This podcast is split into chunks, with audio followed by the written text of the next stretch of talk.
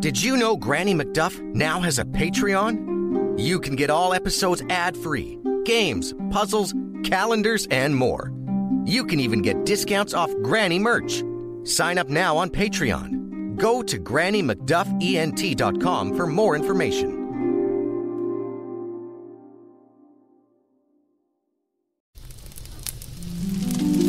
Good evening, children. It's Granny McDuff, ready with a story. So make yourselves comfy, and I'll begin.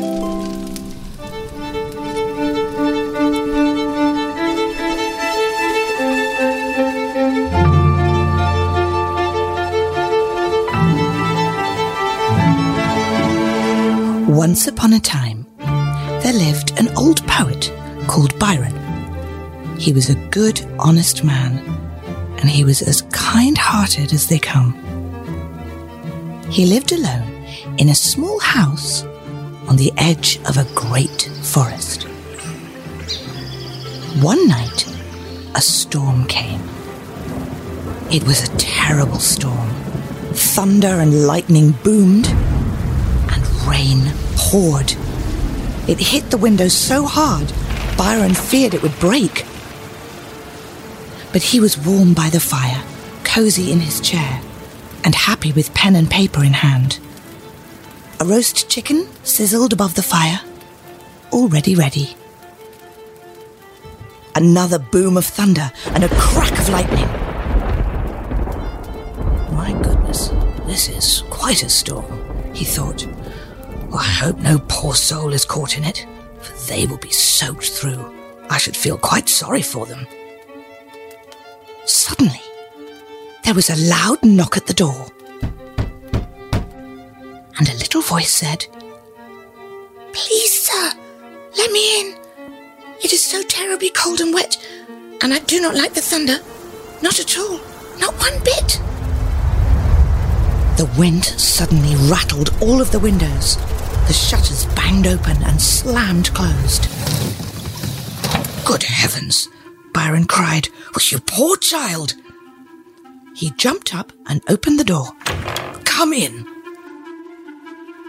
And a little figure, soaked to the bone, shuffled into the house.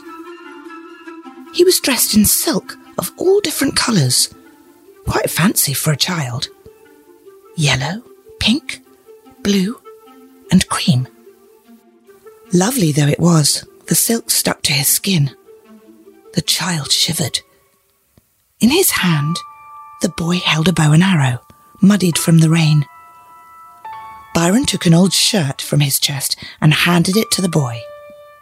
Put this on and give me your clothes. Go and warm yourself by the fire, and I shall hang them to dry. You can put your bow and arrow by the door. Thank you, sir. You have saved me.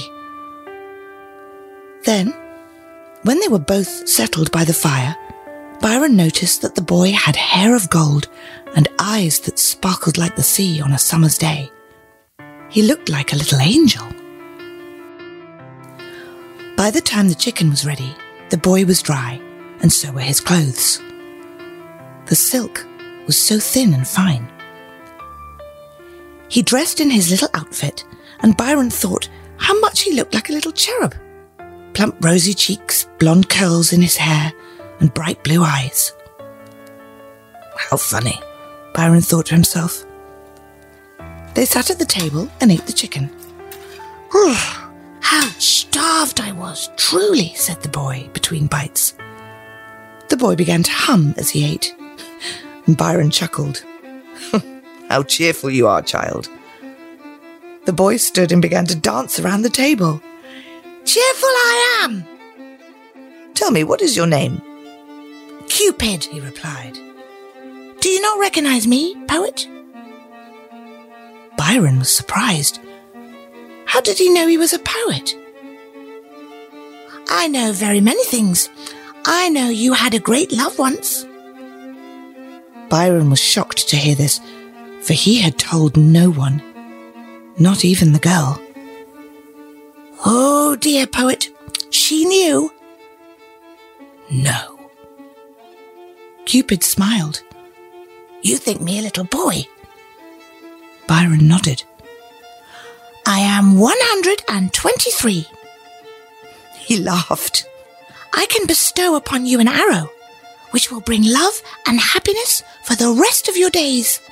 And look, the storm has passed, and the moon shines bright. So it does. But I'm afraid the rain ruined your bow and your arrows. No, they are dry now, you see. Cupid picked up his bow, aimed an arrow, and shot it right through the poet's pages. Byron could not believe it. What have you done? Ah, poet, you write of love, but you yourself take no charge. Go seek it, take action, for no life is worth living without love. And you believe a goblin and be sorry. Cupid chuckled, then, quite suddenly, ran out of the house and was gone. What, what a naughty boy that little Cupid is, cried Byron. He glanced at his papers. It couldn't be. His papers were still there, but the arrow was gone. All that remained was the hole it had made, and Byron thought of his lost love. He had been told by a goblin that if he had not left her, a spell would have befallen her, and she would have slept for 1,000 years. He knew he must find her, now or never.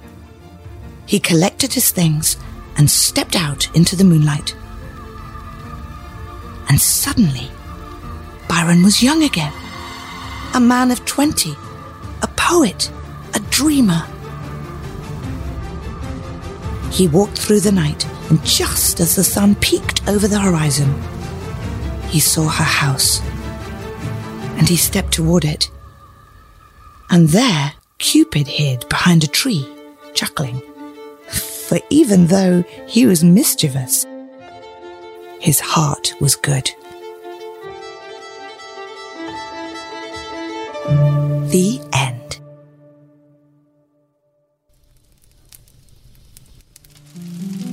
And now it's time to take a deep breath, close our eyes, so that we may drift off into a world of our own adventure. Good night, children.